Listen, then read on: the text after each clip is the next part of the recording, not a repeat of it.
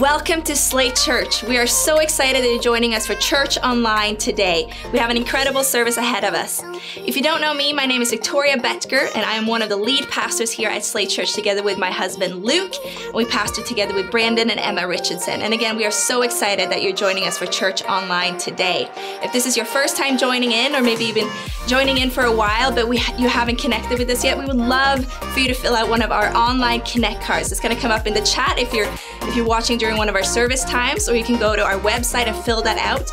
We would love to connect with you, get to know you, answer any questions that you might have. We also have an invite button that is coming up in the chat right now. We would love for you to invite your friends and family to join us for service today. So why don't you go ahead, click that button, invite some friends and family, and we would love for them to tune in with us.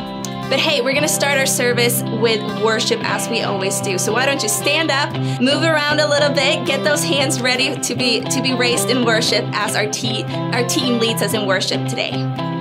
Arise, my soul. Remember this. He took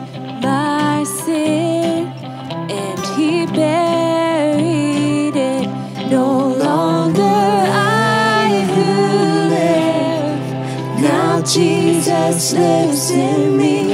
For I was dead in sin, but I woke up to see the light.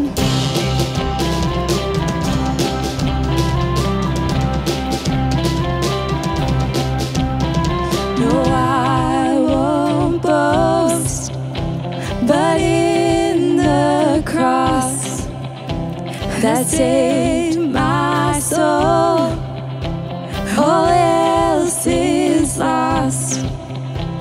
The grip of fear has no hold on me. So where, oh death, where is your sting? No longer I who live. Now Jesus lives in me. For I was dead in sin,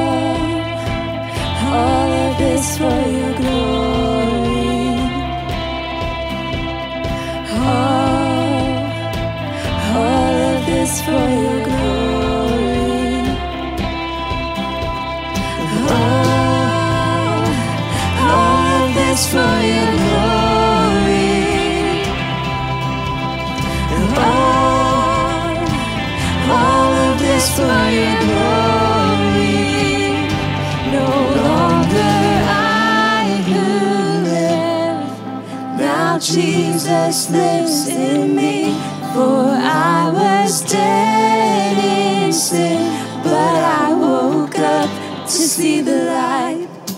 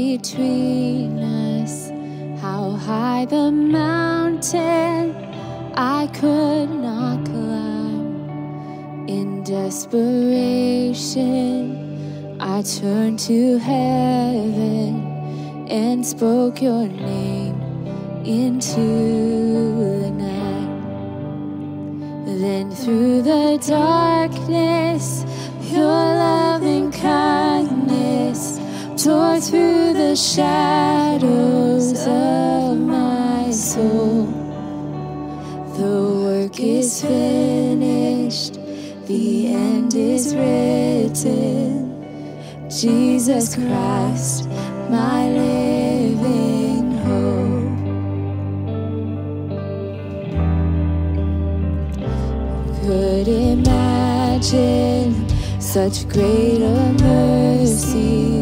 What heart could fathom such boundless grace? The God of ages stepped down from glory to wear my sin and bear my shame. The cross has spoken,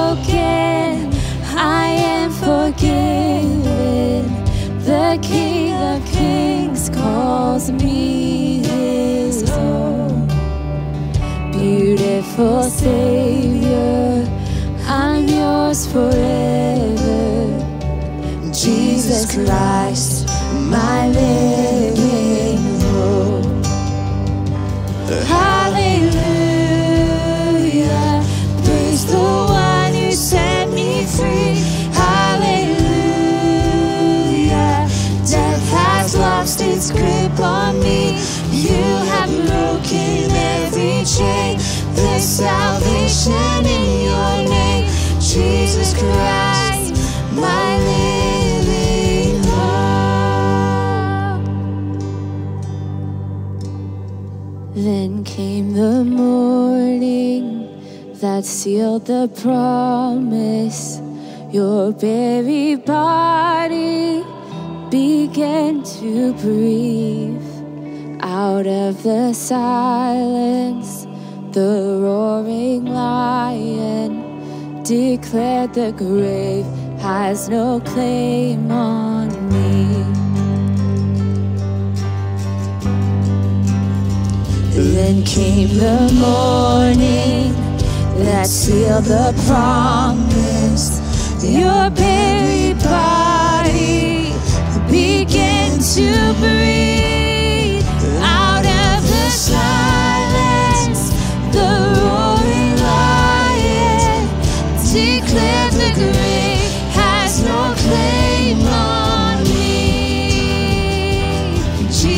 yours is the victory.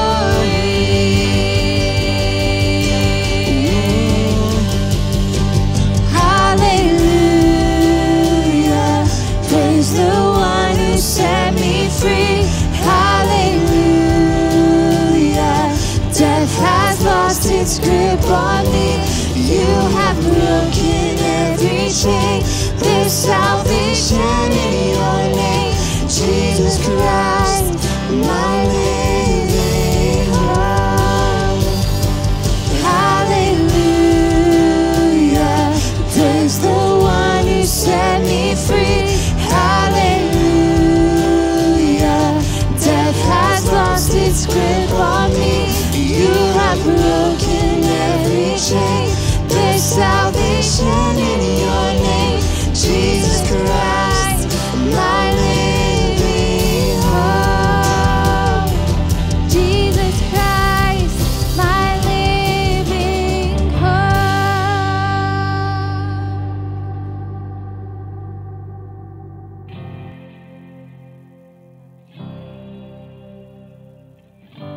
Come on, let's sing Peace Like a River.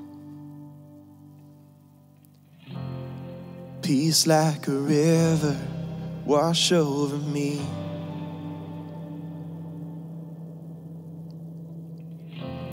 Immerse me in water as deep as the sea.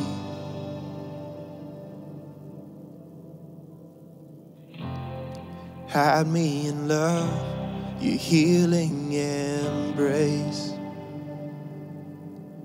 Peace like a river, wash over me. As I worship your majesty, I worship your holy name. Jesus, my everything. All that I am is yours.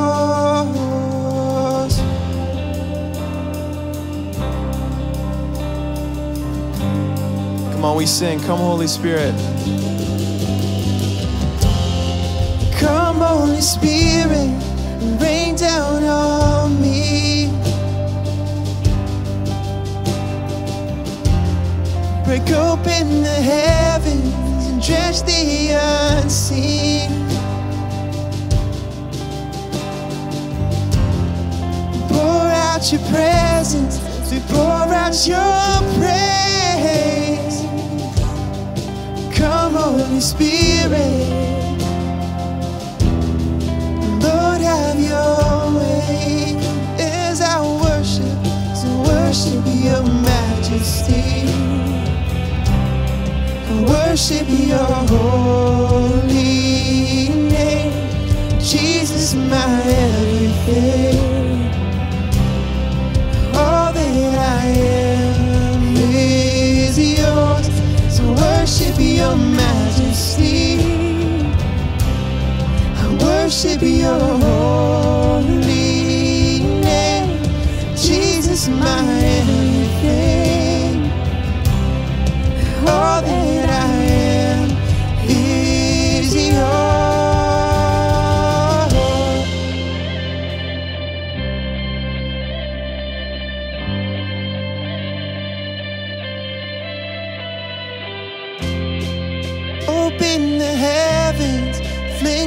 the gates, flood every heart with mercy. Pour out your presence, and inhabit our praise as we cry, Holy, holy. Open the heavens, fling wide the gates, flood every heart with mercy. Pour out your presence, inhabit our praise as we cry, Holy, holy. Open the heavens, fling wide the gates, flood every heart with mercy. Pour out your presence, inhabit our praise as we cry,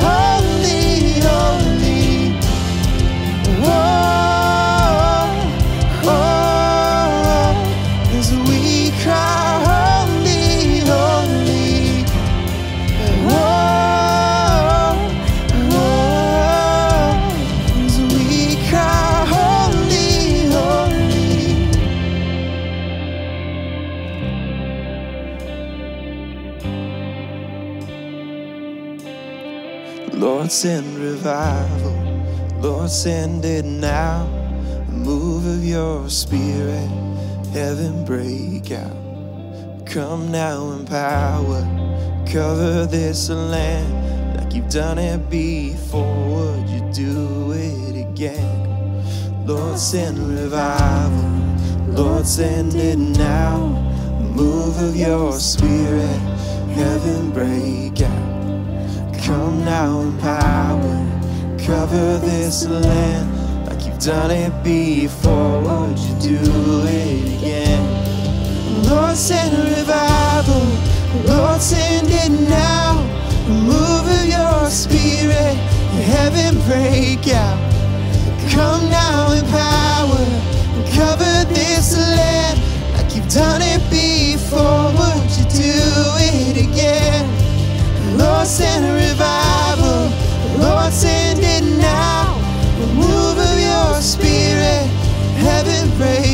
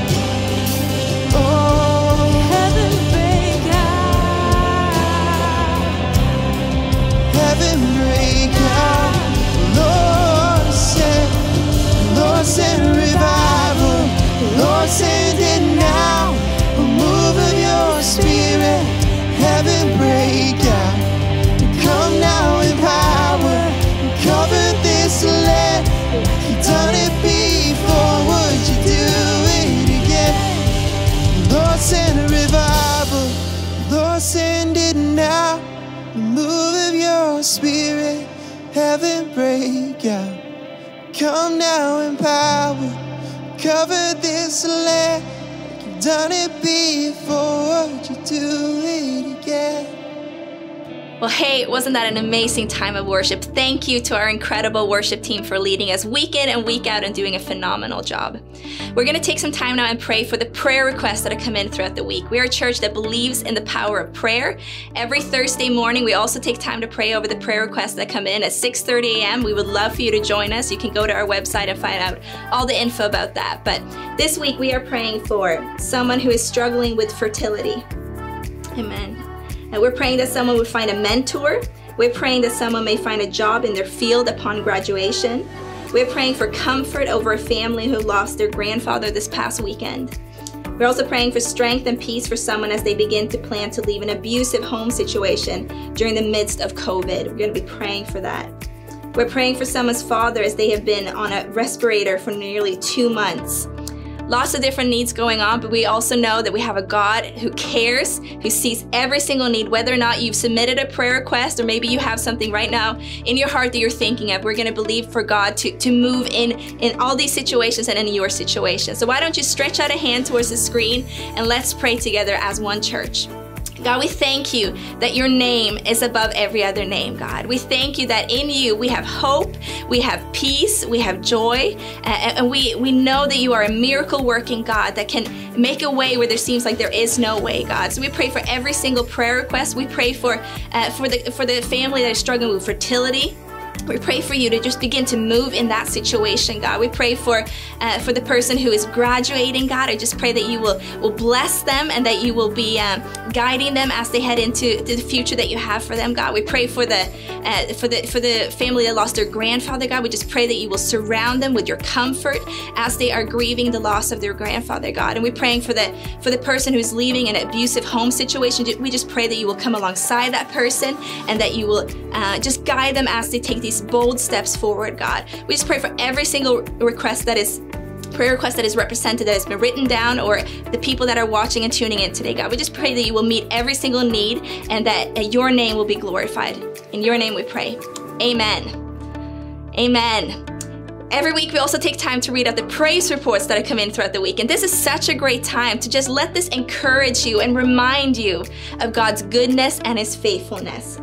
So this week, we are praising God uh, for someone who's thankful for their Connect group.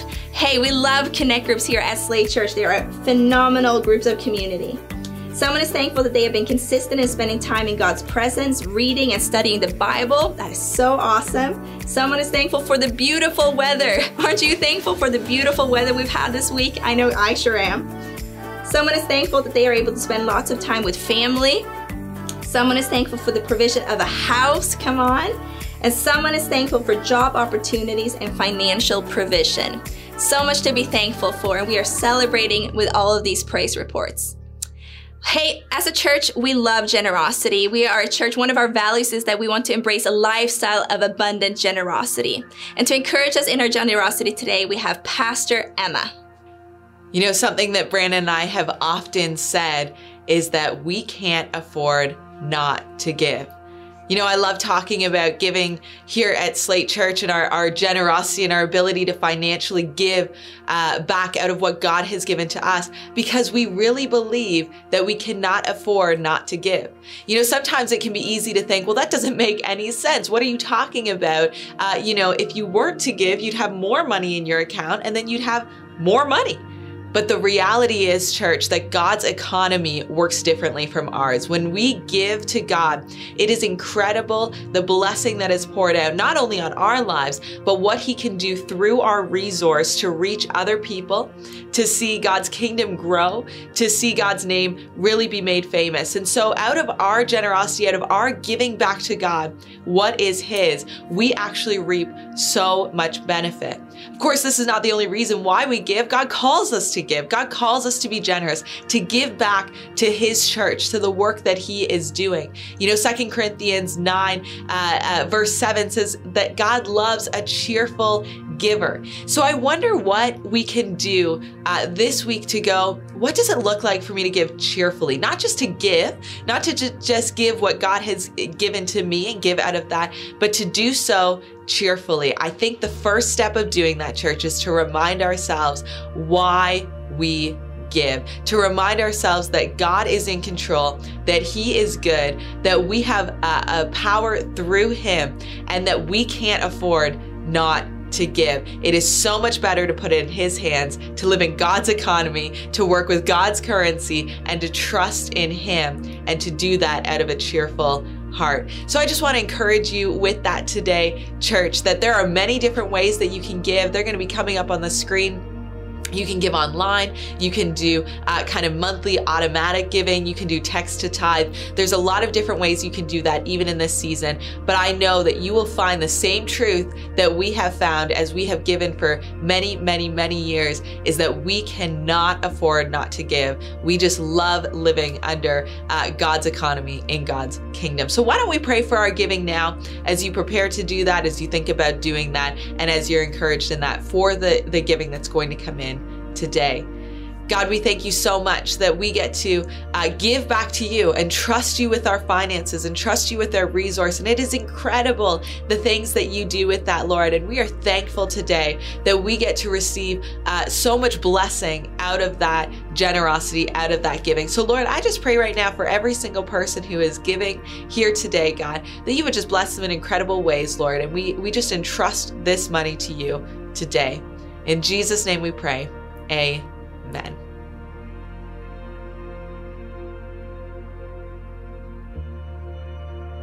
Hey, Slate Church. Hope you guys are doing well. Good to see you all. Thanks for tuning in to Church Online. Look, one of the things that we're doing in this season is sharing some of the stories and testimonies in our church. And so we've got somebody uh, with us here today to share their story. Why don't you introduce yourself? Hi everyone, it's Kim. Kim, why don't you share with us a little bit about what your relationship with God looked like as you were growing up? Yeah, no, for sure. Um, so I grew up in a Christian household. Um, so born and raised, you know, and um, going to church was just something that we did. Uh, but I didn't really share with the people outside of my family just because most of my friends weren't believers and they just didn't go to church. Uh, but when I was younger, I was kind of I was bullied a lot in school. Um, I actually had to move schools uh, one time just because like the racism there was so bad. Um, but I'd often come home crying, and, and, in grade eight, I just I really struggled heavily with suicidal thoughts. Uh, but by the time that I reached grade 12, I was also struggling with an eating disorder, anxiety, depression, and I was hospitalized a couple of times too when things got really bad. Um, but this kind of followed me into my first year of university.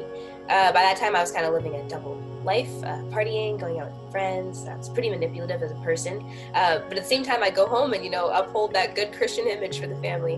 Um, but I just remember my my my darkest moment probably um, was just like on a back road and I was bawling my eyes out and screaming at God. And I'd always had like a relationship with Him. I'd often pray, you know, when I when I went to bed. That was just what I did.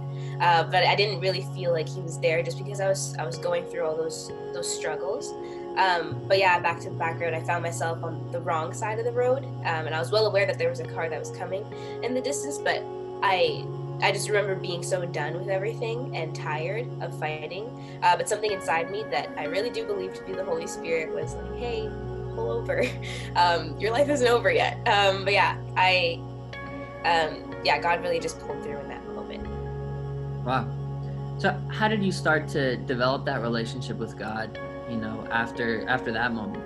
Um, I continued to isolate myself and I wasn't really um, eating much. I wasn't really sleeping much. I cried myself to sleep often. I just allowed depression to consume me. But the one thing that I did was pray every night. So I would be talking to God. And um, looking back now, I can see how he was kind of shaping my path and and uh, bringing him closer, bringing myself closer to him. But um, yeah, it was it wasn't until really that I, a friend invited me to go to Slate um, that it was like a turning point for me.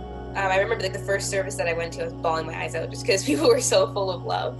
Uh, but I used to be that person who would just kind of come in, sit at the back with my friend, and then leave quickly and not really want to talk to people. But if you know Slate, you know that doesn't really fly there. But um, yeah, that was kind of probably my, my the turning point is when I kind of hopped onto some teams and started getting involved. Um, I joined a connect group.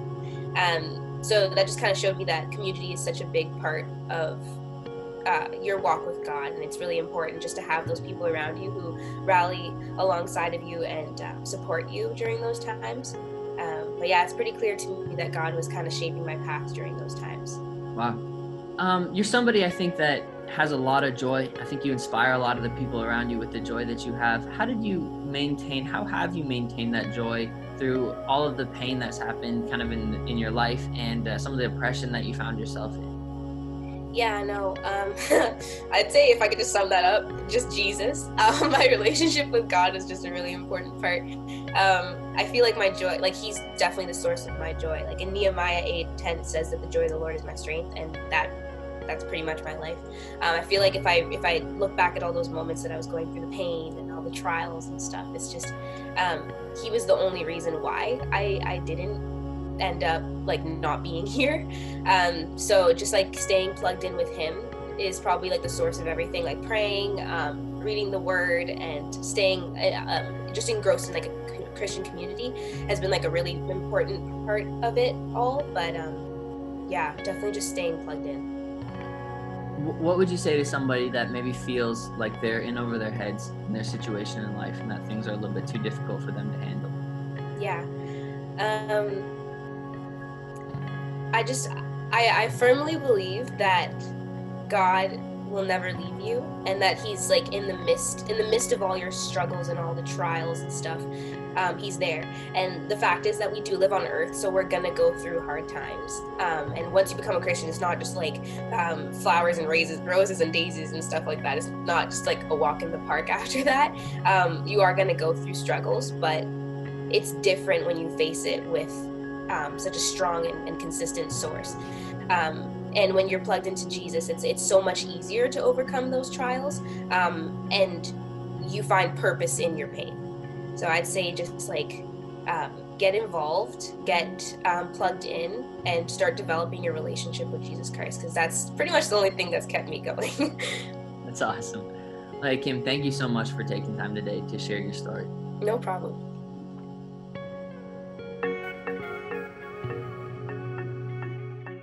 Hey, as a church, we are moving forward in this ch- season of doing church online, and there's lots of different opportunities for you to lean into what we are doing as a church. Why don't you follow along on social media? I highly encourage you. Everything is posted there. Uh, you can follow us on Instagram, on Facebook, uh, also our website, slatechurch.com, and you can stay up to date. We have, uh, for example, a Lean In devotional happening every Tuesday morning on Instagram Live at 8:30 a.m. We also have a prayer morning, like I mentioned earlier, at 6 6.30 on Thursdays.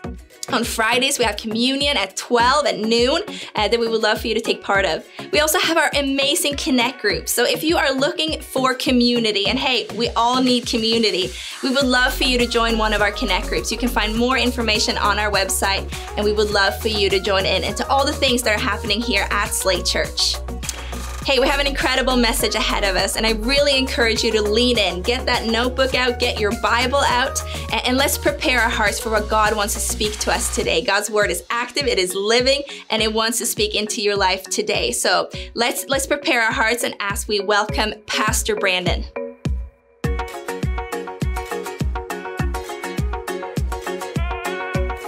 Hey, it's great to see you, Slate Church, and thank you for tuning in. If you're a guest, we just want to welcome you. A special uh, welcome to you. And I mean, we can't overemphasize enough the need to fill out a Connect card if it's your first time or if you haven't filled out a Connect card. And the reason for this is because we can go through a little bit of a, a, a debating process in our minds when we tune into something like this, and and maybe not consider the community aspect of what we're doing as as important as just tuning in. If you haven't been connected to a team at Slate Church or a Connect group at Slate Church, we just want to encourage you. Make sure you fill out that Connect card because that's actually going to be a really, really important thing for you to actually experience a community that you probably need in this season.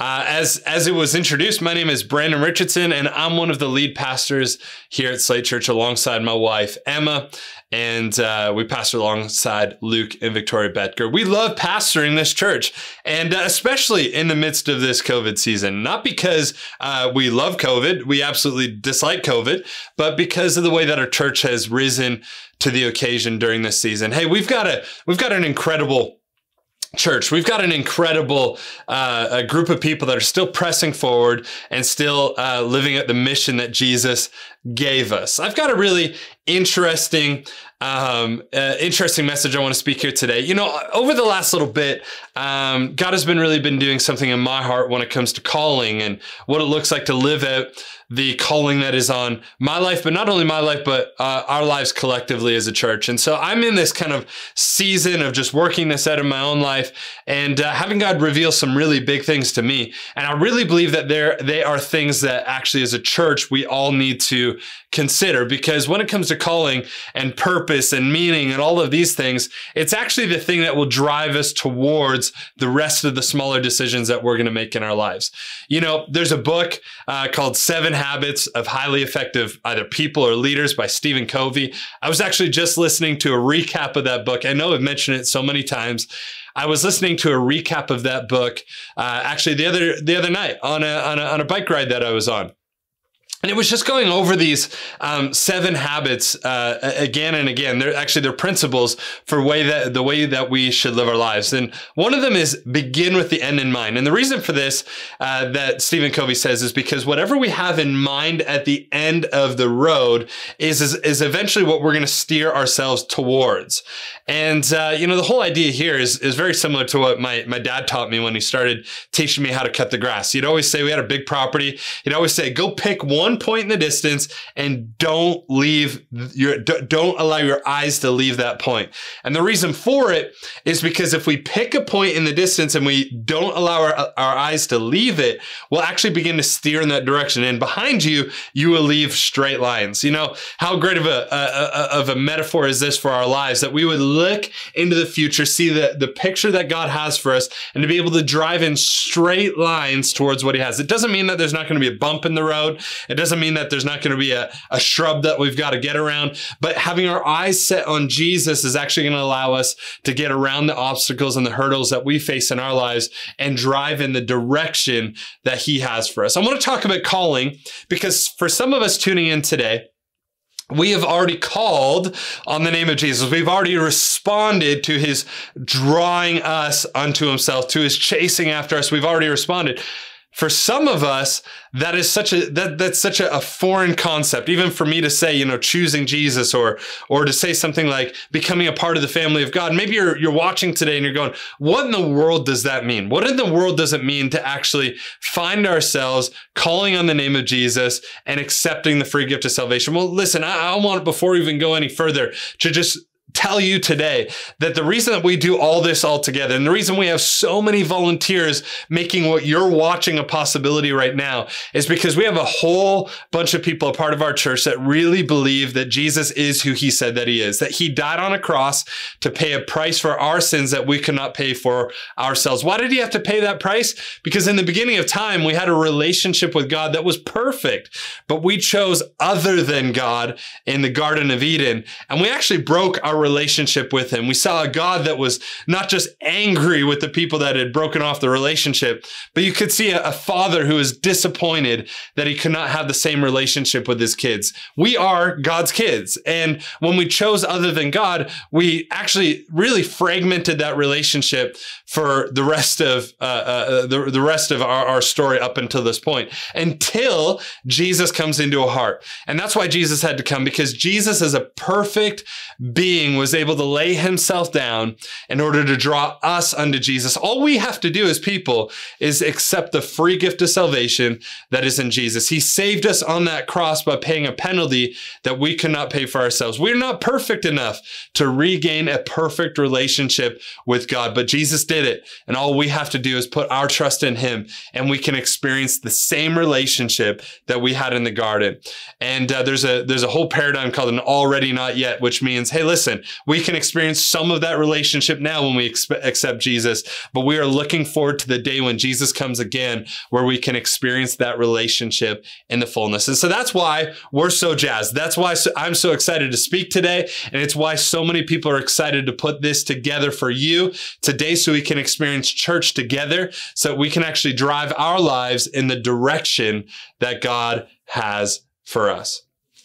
I'm speaking today out of this idea of calling, out of this idea of pointing ourselves in the right direction, out of this idea of responding to the direction that Jesus has already put in front of us. I'm going to be speaking out of the book of Jonah.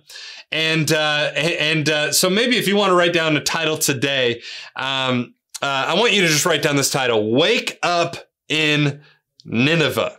Wake Up in Nineveh. Listen, that's kind of the title. It's also the theme. It's a thesis statement. It's everything that you need for this message today. Because I want to talk about this idea of Jonah. Here's the thing. We need to understand as a church that we have so many people a part of our church that actually have never uh, been a Christian for the for, for most of their lives. In fact, they grew up not being a Christian. And for some of us, we hear the story of Jonah and we go, "Oh, I, I know exactly what uh, what Pastor Brandon's going to talk about. I know exactly where he's going with this. I know all the points. I've heard like ten messages on this thing." But for some of us, we're on the other side of the screen right now, and we're going, "Who the heck is Jonah?" I mean, I've got a friend named Jonah. He works at a store, and oh, we're talking about Jonah in the Bible, and I want to recap the whole story for you. Jonah was a prophet. A prophet was one that brought a foretelling to uh, people what about what God was uh, was about to do. So a, a, prophet would show up and and warn people, or encourage people, or or uh, uh, uh ter- help people turn in a different direction. Because if they didn't, God was going to do a, a, a thing. And so God would speak to prophets, and prophets would speak to people on behalf of God where prophets would get it wrong was when they would talk to God on behalf of the people. And so that's why, as pastors, we always want to make sure that we're talking on behalf of God to the people and not, not allowing our culture to actually uh, uh bring us to speaking at God about how he should be running things. And so Jonah, as a prophet, uh, he is, um, I mean, this is what he's done with his life. And, and he's been told by God to go speak to a, a, a nation, an empire really, called Nineveh. Now, Nineveh, they, these guys were scary people. They were, um, uh, we have actual historical writings, not, not in the Bible, but actual historical writings that are from, uh, uh, from this time period of different, uh, um, emperors of, of Nineveh that, that were bragging on the, the things that they did to other nations. Now, I understand there's kids watching, so I'm just not going to go into the things that they were bragging on. They're more despicable than anything that you could imagine in your mind right now. In fact, they were um, they're pretty scary things and pretty evil people. The, uh, Nineveh was not just a people with an evil ruler, but the people of Nineveh were these people that boasted on being strong and and uh, bloodthirsty and all the rest of this stuff. And so when none, Jonah is called to Nineveh, you can just imagine the fear that is struck up in this guy. He um he's frustrated. He's fearful. He's he's he's wondering why in the world would god send me to nineveh? Why couldn't he send me anywhere else? And so rather than going to nineveh um, Jonah books a one-way ticket to the place that he could find furthest from Nineveh, a, a place called Tarshish. Now, if you want to have some fun, just say Tarshish out loud right now. Um, it's it's a difficult word to say, but he was going on his way to Tarshish. On his way to Tarshish, he's on a on a boat with a bunch of other people, sailors, all the rest of this. I realize now that my last message included a boat and calling on all the rest. Uh, God's really bringing up some themes in my life, I guess. And um, you know, he's on this boat, and all of a sudden, this storm hits, and the sailors get really, really um, scared. In fact, they start calling upon their gods and they start uh, calling out for help and nothing's happening. And so finally they say, no, or Jonah, what's up? And, and Jonah admits that he's running away from God, which the people already knew, but, um, they didn't realize that he was running away from that God, you know, the God of the Israelites, the God that, that a lot of people feared because of the ways that he protected his people, for the way that he actually, um, uh, came alongside them. And, and when they realized that Jonah was running from that God, they actually were filled with more fear over the fact that they had somebody on board that was running from that God than the storms around them. Jonah said, Well, if you just throw me overboard, God will take care of this entire thing. And so, what do the sailors do? They actually, out of fear of God, they repent before they throw Jonah overboard. They say, God, we don't know if we're doing the right thing here, but Jonah, this guy that we just met, said if we throw him overboard, everything's going to be okay. So, please forgive us if we're doing the wrong thing. They throw Jonah overboard, and immediately the sea becomes calm. At the midst of the sea becoming calm, uh, God, it says that God sends for Jonah a fish that swallows him up and Jonah spends three days and three nights in a fish uh, fish's stomach until it spits him up on land. I love how it, it uh, the, the Bible actually kind of words it, and I'm not going to read it specifically, um, but it, but it actually words that that God um, was doing Jonah a favor in sending a whale. I mean, who would have thought that that a, a fish, a large fish, uh, being sent to swallow you up was actually a gift from God? But hey, listen, there's probably some things in our life today that we need to be, see as a blessing from God that He sent into our lives that at first kind of saw uh, seemed like some danger at first may have seemed like maybe it was the wrong thing happening to us. Maybe we just need to thank God for what He sent into our lives because maybe it's been driving us to Him all along. After three days and three nights in uh, in in this in this uh, the belly of the fish, Jonah spit up on land, lands on shore, and uh, and and you know while he's here. Uh, you know, God reminds him of the original call that he placed on Jonah's life. Hey, Jonah, I want you to go to Nineveh and remind them that I am, uh, I, I want them to turn, otherwise, I'm going to destroy them. So Jonah has another decision to make. Is he going to flee again? Or is he going to respond to the call of God? Jonah responds to the call of God. He goes to Nineveh. In fact, it's really early on in his time in Nineveh that uh, the people actually repent the emperor, the king of Nineveh, also repents. He starts tearing up his clothes and throwing uh, coal on his head. And I mean, these are things that don't translate into today, and I don't have time to break down for you today. But basically, when the king does this, it means the entire nation is about to be flipped on its head. And that's exactly what happens in Nineveh as the entire empire of Nineveh uh, turns its its face towards God, and God looks and says, "Well, if you're going to turn from your wicked ways, if you're going to turn from your bloodthirsty ways, if you're going to turn from all this, then I will have mercy upon you." As one author that I read recently said, it's at this point where Jonah is more concerned with God's mercy than his wrath, because he was okay with um, with God punishing Nineveh. He was just scared to deliver the message. But all of a sudden, Jonah goes into a bit of a sulking attitude. He starts he starts moping around, and he finds himself outside of Nineveh, um, crying out to God, "Why would you be, have mercy on these people?" Because it's interesting how so many of us, Christians and non Christians alike, want to point at the wrath of God and the things we read in the Bible that that make us confused and and get upset with him for for how um how how how he can destroy a nation for turning his back on him.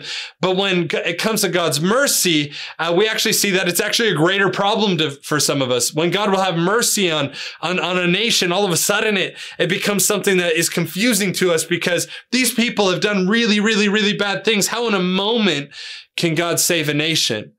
But isn't that good news that God would save a nation? Because if he can save a nation, he can save an individual. If you think right now on the other side of the screen that you are not able to um, be saved by God because of the bad things that you've done. You've got another thing coming to you because it's based on what Jesus did, not based on what you did, that you are saved from yourself and brought into the family of God. If God can do it for the nation, the empire of Nineveh, he can do it for you. And today, my encouragement for us today, and what God is bringing, uh, um, has has has been laying on my heart to bring to us today, is really simple. We need to wake up in Nineveh. What does this mean? For some of us, we've heard this story over and over and over again. And the way that we've interpreted it is the way you should interpret it, which is when God calls you, don't run in the opposite direction of what he's called you to. But for some of us, I think that we actually believe that we currently find ourselves in Nineveh and therefore we're actually living out the calling that God placed in our lives. God called us to go. Well, here we are. We find ourselves in our proverbial Nineveh. I find myself in Waterloo. That's that's exactly where God called me to. I'm I'm in Waterloo right now, and uh, and and so therefore I'm I'm living out the call that God has on my life. You know, I believe that there's a bit of an out of body experience that we have that relates to the story of Jonah and the whale, but Jonah and Nineveh that I want to highlight for us today. Have you ever had a, a, an out of body experience? For me, I've had many of them. In fact, Pastor Luke and I were just uh, reminiscing this past week on an out of body experience that we had, uh, uh, you know, when we were in Florida. We uh, we actually went to Florida at the beginning of of January. It was either 2018 or 2019. Uh, or whatever year it was. I mean, 2020 is making everything so crazy right now. And uh, we went to Fort Lauderdale for a conference. To be honest, to this day, we don't actually understand what the conference is about. We didn't we didn't uh, pay for the conference. We were invited to go to the conference, not to speak, but actually to take it in. Uh, it was an all paid for, all inclusive trip to Fort Lauderdale. And, uh, you know, one of these days that we woke up in Fort Lauderdale, I believe it was our last day, we decided to go um, get breakfast somewhere. And so we found the nicest hotel we could find. We went to the lobby and in this lobby, they were um, they were serving breakfast. It was an expensive breakfast, but we figured, hey, we haven't uh, we haven't spent any money. This was a, an all inclusive trip. Uh, we might as well eat breakfast here. Well, they didn't just have us eat in the in the, the basement of this very nice hotel, which I mean, basement really um, doesn't uh, doesn't speak to how incredible this was. They actually put us out on the balcony that the uh, the uh, um, the balcony that overlooked um, the beach in Fort Lauderdale. And so there, Luke and I are having like a, a, very romantic breakfast. I will add. I mean, I think everyone around us was uh, I, I, like newly married or on their honeymoon or looked like they were completely in love. And then there, Luke and I are just like two dudes at a conference that was paid for us, having a completely out of body experience because we're going like, what are we what did we do to, to, to deserve this? You know we're we're there eating our $20 bacon and i just remember reminiscing on it. I mean uh, there's going to be a picture that comes up. It was beautiful um the the place that we find our, found ourselves in. The truth is is that we had emma and i had uh, you know a young toddler. I had a young baby at home and I, it felt like i was just escaping all of the world around me a complete out of body experience Here's the thing. Just because we find ourselves in our proverbial Ninevehs, we, we find ourselves in the place that God called us, doesn't mean that we're doing the thing that God has called us to do for a lot of us, we go, at least I'm not in Tarshish. I'm in the place. I, I mean, I, have responded. I, I, I, took the first steps towards the calling that God placed on my life. I'm in the workplace God called me to be. I'm, I, I had the kids that I believe that God wanted me to have. For some of us, maybe we don't even have the, uh, have God as a part of our narrative. We, we were like, hey, we showed up in the place that we always thought we wanted to be. I got the job I wanted to be. I'm in the family I thought I wanted to be in. But in the story of Jonah, I want to encourage you to think about it this way that showing up is not just good enough, especially for those of us that call on the name of Jesus, that uh, identify as Christians, that are part of the family of God. Showing up is not just is, is not is not good enough. In fact, I want to speak out of this theme today that we need to wake up in Nineveh. And for some of us, I want to suggest that while we're in Nineveh, our hearts might be in Tarshish. We might actually find ourselves stepping out and at one point stepping into where we thought that God wanted us to be. For some of us, 30 years ago, we were part of a ministry that felt like we were stepping out into what God called us to be. But the question today is what are we doing with that calling today? Do we find ourselves in Nineveh, but our hearts in Tarshish? You see, Jonah, he he flees from God. He gets on a boat. He takes a one way ticket f- as far away from God as he can possibly go. It says that he went aboard and sailed for Tarshish to flee from the Lord, to escape from the Lord. I mean, this is a terrible idea. If you want to hide from anybody, uh, a terrible idea would be to hide from God. You know, a, a terrible idea would be to hide from um, the very one that created you, to hide from the one that knows the very number of hairs on your head, as as, as the Bible points out. Uh, we actually need to realize that that that God is a terrible person to play, a terrible being, a terrible God to play hide and seek with. Here, Jonah is. He's fleeing from God. He's trying to escape God. You know, in the season that we find ourselves in, I uh, I've been convicted that I've been having my own escapist attitudes towards the season that we find ourselves in. You know, I started playing a game on my phone that started to take over my life a little bit more than I wanted it to. Um, I find myself not really wanting to read important things. I found myself um, you know, being disenfranchised with things that I was once really excited about. And now listen, God's been working on this. And if you listen to my message two weeks ago, you'll know that He's been doing some real groundwork in my life. And I thank Him for it. But it made me realize that actually there's a lot of us that are pursuing escapist behaviors in our lives right now. In fact, we might find ourselves where we thought God called us to be, but maybe we're trying to escape from that thing over and over again. We're in Nineveh, but our hearts are in Tarshish. We're, we're, we're, we're escaping from the very thing that God is calling us to. You know, I'm alarmed when I look at the statistics that are rising in the states. You know, coronavirus is is uh, claiming a lot of lives right now, and it's really terrible. But it's not the only thing that is rising in in statistics right now. If you look at any statistics that are coming out of this season we find ourselves in, you'll see that domestic abuse is on the rise. You'll see that many addictive behaviors are on the rise. But I want to speak to some of the escapist attitudes that are on the rise. Things like pornography and, and alcoholism and drug abuse and, um, uh, uh, uh, use of things that, that that that we shouldn't be using. You see, in the midst of everything going on, uh, escapist behaviors are actually on the rise. I read uh, a quote on escapist behaviors, and and basically the quote just said, um, escapism, the, the, the end result of escapism, the, the um, final result of escapism is actually a denial of self. The thing that escapism does is it actually separates ourselves from the reality that we live in to the point that we no longer recognize ourselves in the moment we find ourselves. In fact, what it does is it starts to create a dissonance between us and the real world that we live in. And as we start to disassociate with the world that we live in, we actually start to disassociate with ourselves. And what this actually contributes to is an ignorance or an avoidance of wanting to deal with anything anything in front of us at all.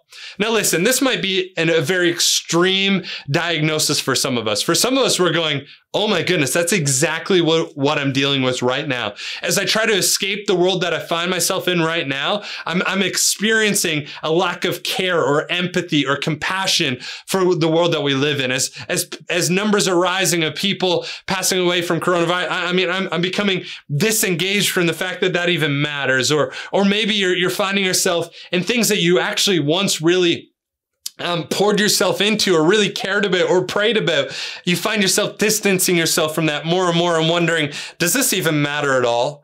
And a lot of this is because we're trying to escape the world that we live in.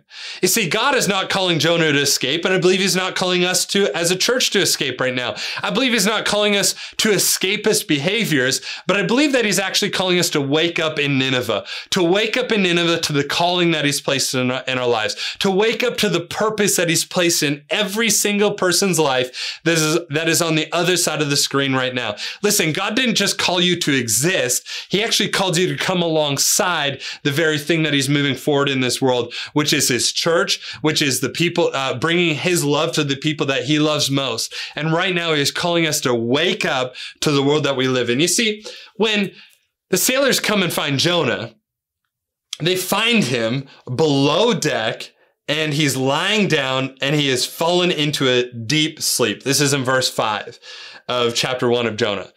And, uh, and it says that he had fallen into a deep sleep. The captain went to him and said, how can you sleep? Get up and call on your own God. Maybe he will take notice of us and we will not perish. If you've ever tried to wake up somebody that is sleeping, having an out of body experience, you know that this is a very difficult task. My daughter, Kensington, wakes up the exact same way that I do. And uh, my son Theo loves to wake up Kenzie. And this is one of the most funny things that happens in our place. Most mornings, uh, Theo now wakes up Kensington. And Theo and Kensington, they share a bunk bed right now. It's the cutest thing in the world. Um, the other day, Theo told me, he's like, my, my bed is like a cave. And I was like, totally. And he just gets it. That the, you know, the, the, the lower part of the bunk bed is just like a cool thing. Kenzie likes the top because, I mean, she's the oldest and it's a position of dominance, I think, and power and all the rest. And so she sleeps on the top and she loves that. But Theo, you know, he's uh, he's only uh, two years old, and so he'll he'll struggle to climb to the top of her bunk bed. He jumps in there, and in the sweetest voice ever, he'll keep saying over and over again, "Kenzie, it's awake time. Kenzie, it's awake time. And Kenzie is exactly like me. Uh, ask my wife, ask my siblings, ask my parents growing up. I mean, I'm I'm the worst person to be around in the morning because Kenzie's rolling around groggy and what's going on. And I mean, she's she's waking up from one world, her sleep world, and she's waking up to another. I, I, I think right now, when Jonah is waking up in the boat, the captain is saying, "Call upon your God," is exactly what we need to be thinking about in our in the season we find ourselves in right now. We need to wake up and start to call upon our God for the season that we find ourselves in. In Ephesians five, verse uh, verse fourteen, it says this: "Wake up, O sleeper." Rise from the dead, and Christ will shine upon you. Listen, if it feels like you are sleeping on your calling right now, I want to encourage you that all we have to do is ask God to help us wake up to the world that we find ourselves in, and He will use us to bring His good news to the people that we find ourselves around. He will use us to reach the world that we find ourselves in. You see, calling is something that we all need to wake up on because it gives us purpose, not just for another moment, but for the moment that we find ourselves in right now. Jonah wakes up to the calling that is in his life. He wakes up to the fact that he's been trying to escape God. He's been trying to avoid God. He's been trying to run from God. He's been waking up to his escapist mentalities. And now it's time to ground himself in reality. Listen, one of the things that uh, my wife often encourages me to do when I feel like I'm just in a fog or in a daze or I just can't be present in a moment, she calls it mindfulness. I mean, this is um, a, a, a, tool that psychotherapists is, have used for a long time, but in, in many ways, it's it's uh, it's exactly what God calls us to do in everyday life, which is to be mindful of the moment we find ourselves in. Mindfulness is a grounding ourselves in reality so we can face things as they really are. And there's so many different things to ground ourselves and in ways that you can ground ourselves. One thing is just being aware of your senses, being aware of what you're you're, you're tasting in this moment and hearing in this moment and, and feeling in this moment and seeing in this moment and sensing in this moment. And, and, and what it does is it allows us to ground us in reality. There's nothing that, that allows me, makes me more present uh, at any point in life than jumping in a cold pool of water. You know, um, I, I think, you know, you could be doing anything, but all of a sudden the shock of water can wake you up to your senses and you're pretty mindful in that moment. I see it with my kids. We just got water guns around our place and I'm telling you, I've turned into the dad that loves to watch his kids run around screaming uh, because I'm shooting them with water guns. They're yelling all over the place. And uh, uh, in fact, th- just the other day, I'm going to put a video in in just a second. Okay, watch this video.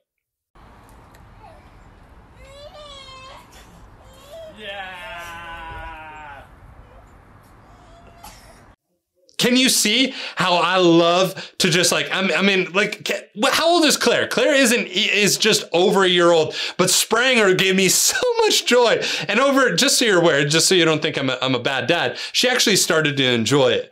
But it's this this water that that grounds you and everything else. Jonah wakes up and the thing that he tells them to do is throw him in the water. Now, is he trying to ground himself in reality? No. But I think there's a there's a point right here where all of a sudden he is woken up to reality. The shock of the water is there. A fish swallows him. And what does he do the moment he is grounded in reality? Listen, the grounding didn't take place in him jumping in the water. The grounding took place in him realizing that he needed to get on off the board of his own uh, of his own destiny and, and, and his own pursuits and his own escapist. He needed to get off the board of that ship and on board with the plan that God had with his life. And so that grounding of reality um, ends him up in the belly of a whale. And what is the first thing he starts doing? He starts praying. And listen, I can't overemphasize enough that if you find yourself wanting to be grounded in reality today and not escape it, the biggest thing you need to do when you get back to reality and back to calling and back to purpose and back to understanding that there's something that you need to do with the rest of your life that is more than just playing video games, more than just binge watching another show, more than just adding another short show to your repertoire, more than just opening up another can of that beer you know that you don't want to open, more than just clicking one more site, one more link to something you know you probably shouldn't. More than just getting angry one more time at your kid. When you wake up, and get it and, and start to get off the board of your ship and on board with God's plan for your life, the first thing that you need to do is not turn to yourself and how you can muscle through, but to turn to God in prayer for what He wants to lead you into. Listen, church, I can't overemphasize this enough that when we wake up to reality, what we can't do is go back to reality in the same way that we have been doing things. So many people right now is, are, are calling on government officials and all the rest and calling us to get back to a normal. And I saw a great post. What, what, why do we want to get back to a normal? Is it just to get to our economy back, or should we start to dream of a new normal that we want to get back to? And listen, I'm not, I'm not, I'm not debating whether or not we should go back or we should drop lockdown. That's not what I'm saying. But this person was pointing out that the normal that a lot of us want to get back to is being overworked, too busy, not enough time for relationships, and a whole laundry list of things that we were living in before. I wonder if we could go back to reality when this coronavirus is over. I wonder if we could go back to reality even right now, uh, uh, escape from the escapism and go back to reality right now with a new posture, a new heart, a new mind, full of mindfulness, full of being grounded in God's word, and a new posture towards prayer and what God wants to do in our lives. You know, anytime I speak about calling, people say, Well, what is my calling? The calling hasn't changed. You know, God called us to go into the world and make disciples, baptizing them in the name of the Father, the Son, and the Holy Spirit. That's the call that is on the church. It's the call that's on everybody on this, uh, watching this right now because we have been called to be a priesthood of all believers, making God accessible to the world that we live in. And in that calling and in that call from God, where it meets the specific what we should do for God here on earth, it essentially it's the, it's the crossroads of living that that that call out, making disciples with honesty and integrity, and with pursuit and a drivenness in our spirit. It's where it meets our natural um, inclinations and talents and all the rest. You have a you have a talent for art. That's probably where God's call and your calling are going to meet. Okay, God's call and your calling are going to meet where you get serious about making disciples, but apply all the gifting and talents that God's given you in that direction.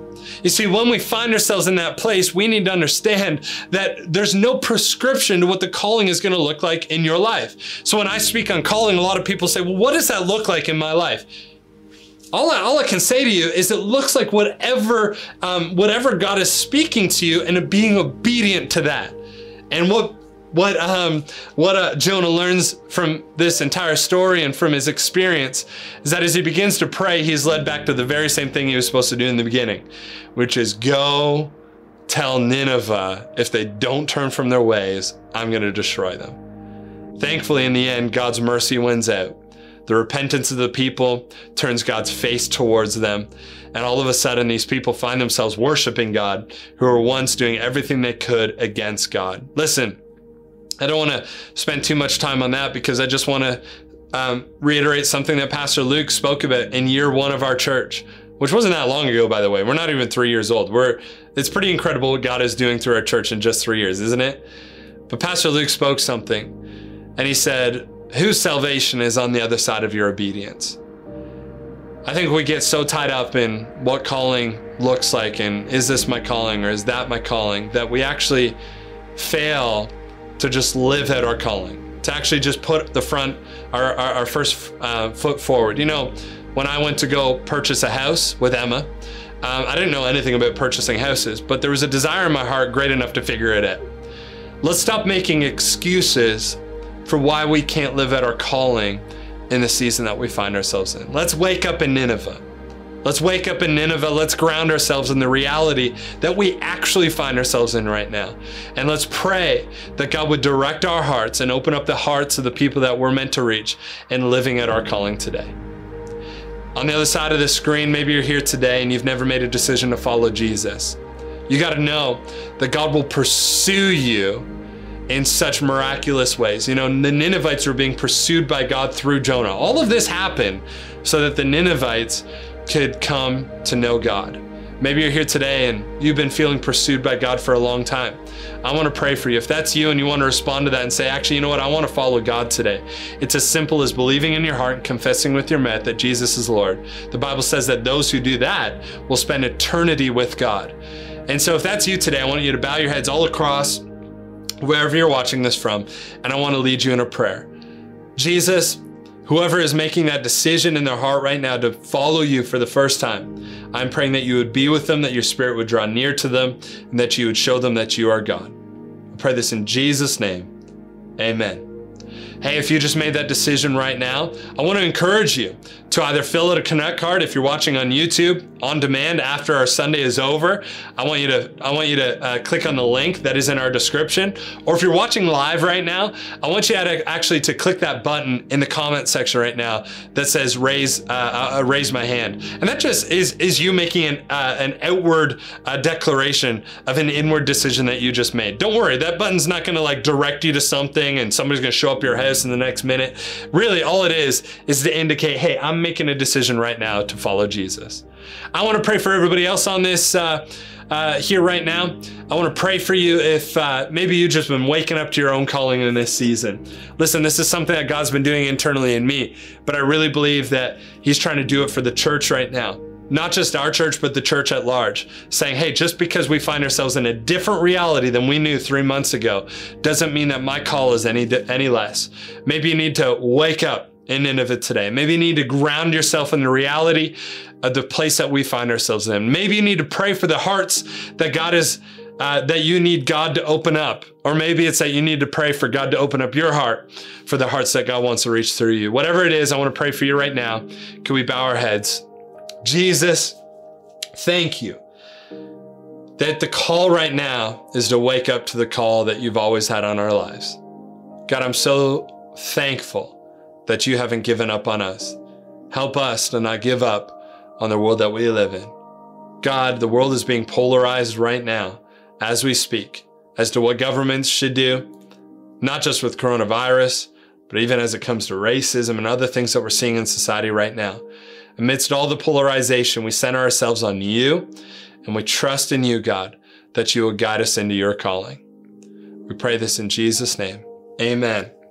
Well, church, it's been good. Thanks for tuning in. I'm going to pass it back to Pastor Victoria. Have a great Sunday. We'll see you next week.